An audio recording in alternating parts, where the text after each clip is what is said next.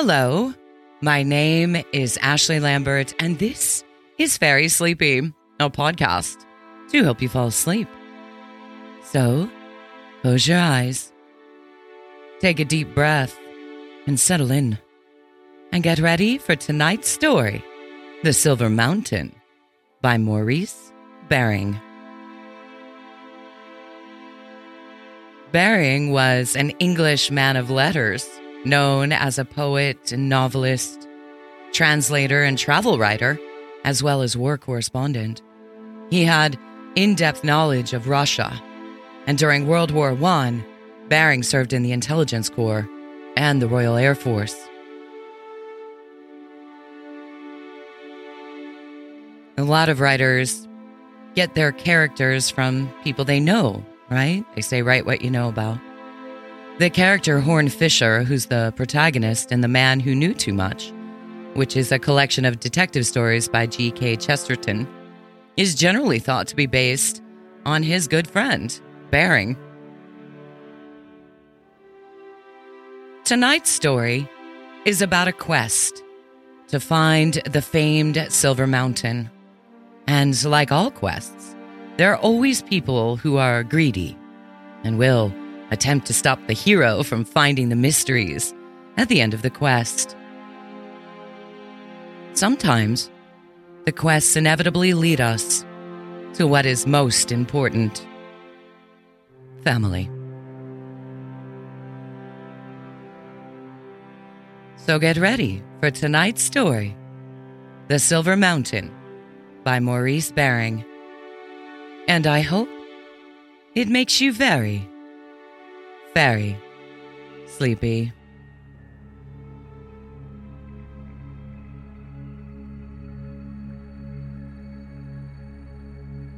There was once upon a time a king who lived in a golden palace on the top of a high hill. He was powerful, wise, and good. His reign had been a scroll of glory and he had scattered happiness and plenty on the people of his kingdom. The king had three sons, and when he felt that his death was approaching, he grew troubled in his mind as to which of them should inherit his kingdom. In his country, it had been the everlasting custom for the king to leave his kingdom not to his eldest son, but to that one of his family whom he considered to be the fittest to rule. Now, the king's eldest son was a soldier, a fine lad, and a brave man. Indeed, he was said to be the strongest and bravest youth. The second son was a scholar. From his earliest youth, he had pored over books, and he remembered what was in them, even after he had finished reading them.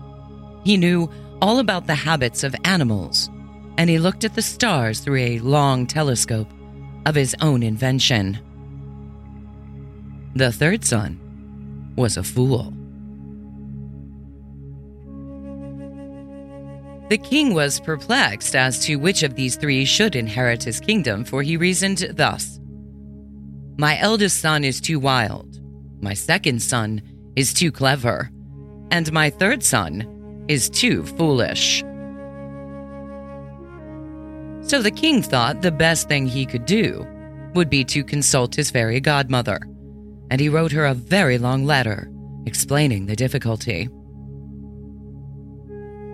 His fairy godmother answered his letter directly. She said she was sorry, but she could not come and see him, but that she was kept indoors by a bad cold. She quite understood the difficulty of the choice, but she advised the king to send his sons to look for the Silver Mountain and to leave his kingdom to him who should find it. The king said to himself as soon as he had read this letter, Of course, how extremely stupid of me not to have thought of this before. So he sent for his sons and he said, Tomorrow I wish all three of you to start and to look for the Silver Mountain, and I will leave my kingdom to him who finds it. Early the next morning, the three youths, they were all grown up, started on their search. The eldest took his swiftest horse and went off at a gallop. He had not gone very far before he met a man who was also riding on a swift horse in the same direction. He asked him where he was going, and the second man said he was looking for the Silver Mountain, as he had heard that the man who found it should inherit a rich kingdom. That is true, said the king's son. Nevertheless, this quest is not for you. It is only the sons of the king who are entitled to take part in this quest. But, said the stranger, I intend to fight the king's sons and to kill them. Then I shall find the mountain and inherit the kingdom. We shall see about that, said the king's son, and he proposed that they should fight then and there, which they did. And the king's son was victorious. He overcame the stranger and killed him. And then he went on his way. After many days, he came to a large town where the palace and chief buildings were all draped in black, and the people of the place were walking about with sad faces, talking in whispers. He asked someone what was the cause of all this grief, and he was told that the chief man of the country, who some time ago had set out upon some fantastic quest, had been killed by a robber in the woods, and that it was only now his bones had been brought home. It is for this reason we are sad, said the man, for we are without a king. On hearing this, the king's son said, There is no cause for grief. I will be your king. And he rode straight up to the palace, and dismounting from his horse, walked up the steps of the throne and placed the crown upon his head. And nobody durst say him nay. Then the king's son thought to himself, I have now solved the whole matter. It is needless for me to search all over the world for a silver mountain, which I possibly may never find at all, or which my brothers may find sooner than I, in order to inherit a kingdom. When I can thus gain as good as a kingdom without any trouble at all. So he thought no more about the Silver Mountain or of his father or of his ancient home. But he remained in this foreign country and married a wife and ruled over it, and he lived in splendor and plenty.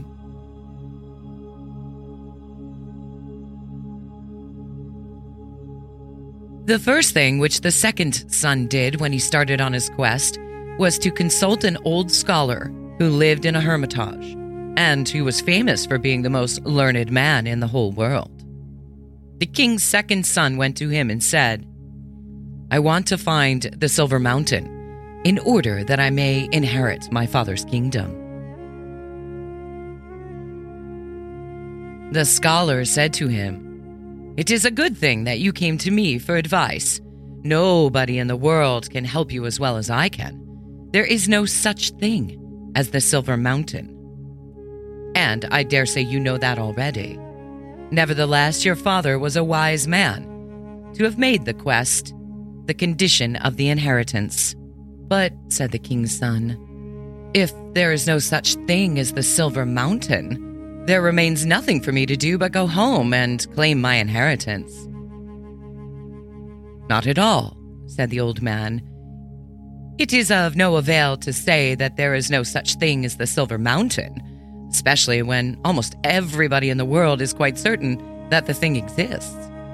Where your task lies is to find out what people think is the Silver Mountain and to prove to them that it is not silver at all, but an ordinary mountain, just like any other. That is what you must do. And so saying, the old man refused to discuss the matter any further. So the king's son set out on his quest once more, and on the way he met many people who were also seeking the Silver Mountain. They were all anxious to find it, because they said that the man who found it would be a great king, and the king's son asked them to guide him to the place where it was most likely to be. This they were willing to do, and after they had journeyed for many days through forests and swamps, across large rivers, down steep valleys, and over wooded hills, they reached a wide plain, and beyond this plain rose a great chain of mountains. And in the center of this chain, there towered one mountain higher than the rest, and it was covered with clouds. The people pointed to this mountain and said, Without doubt, that is the Silver Mountain. The king's son said he would climb this mountain, and he took the people with him. The ascent was steep and perilous, and many a time those who were with him would have turned back had he not encouraged them and led them on by his fiery words. And after many days of toil and hardship, they reached the summit of the mountain, whence they obtained a view over the whole country. Then the king's son said to them, This is the highest mountain in the whole of the land. The whole of the land is now revealed to us. We know all there is to be known about this country, and it is quite plain that this mountain is a mountain, just like any other, and that in the whole world there is no such thing as a silver mountain. Therefore, we will go back and tell this to the whole world, and save our friends and our brothers from wasting their time and exhausting themselves in fruitless labor over an insane quest. So they went back to the country and announced the news far and wide that there was no such thing as a silver mountain, and that those who had set out on the quest of it had better return to their homes. Now, when the people heard this, they were angry, and they threw stones at the king's son, and he was compelled to flee from their city and to seek shelter in the old scholar's home. From that time forward, many people in the country ceased to think of the Silver Mountain anymore, or to even search for it. And among those who were angry with the king's son, there were many who felt that his words were true, nevertheless. The third son started also on the quest. He sought out all the highest mountains of the country and convinced himself that none of them could be the Silver Mountain. And yet, he was sure there was such a thing somewhere. And he persisted in believing this and in saying it. He spent many years of fruitless search, but he never gave up the quest. Nor did he ever lose hope that one day he should accomplish it.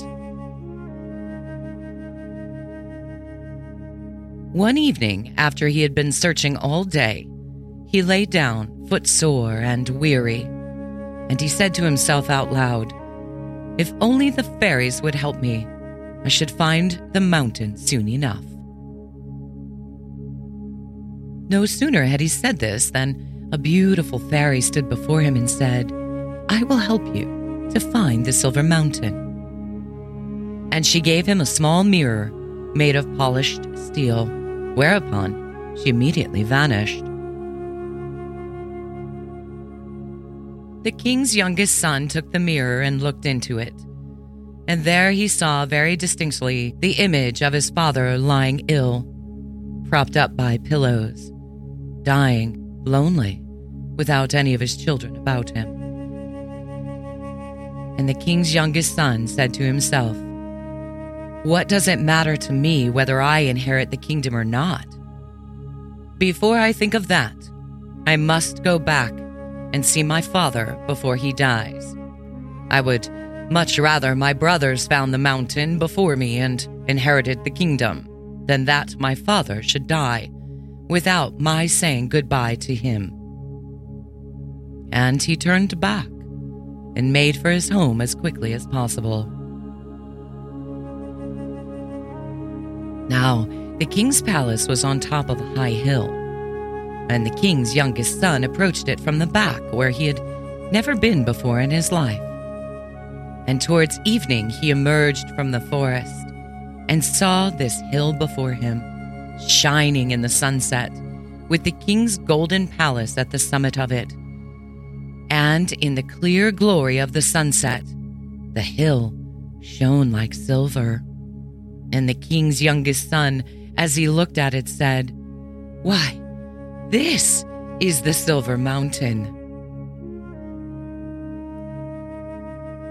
And as he ran up the hill as fast as he could, he saw that it was of silver after all. So he rushed into his father's bedroom, crying, Father, I have found the Silver Mountain. It was here the whole time, at home. And we have all lived on top of it without even knowing it. The king was very pleased to see his son, and he said, My son, what you say is quite true, and you shall inherit my kingdom. And the king kissed him, and soon after this he died. And the king's son reigned in his stead, and reigned happily ever after as the king of his country. The end.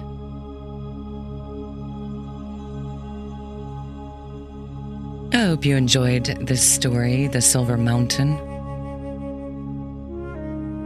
As some of you may know, I started this podcast after my mother passed away, and I had a lot of trouble sleeping. So I keep doing it because I hope I'm helping you.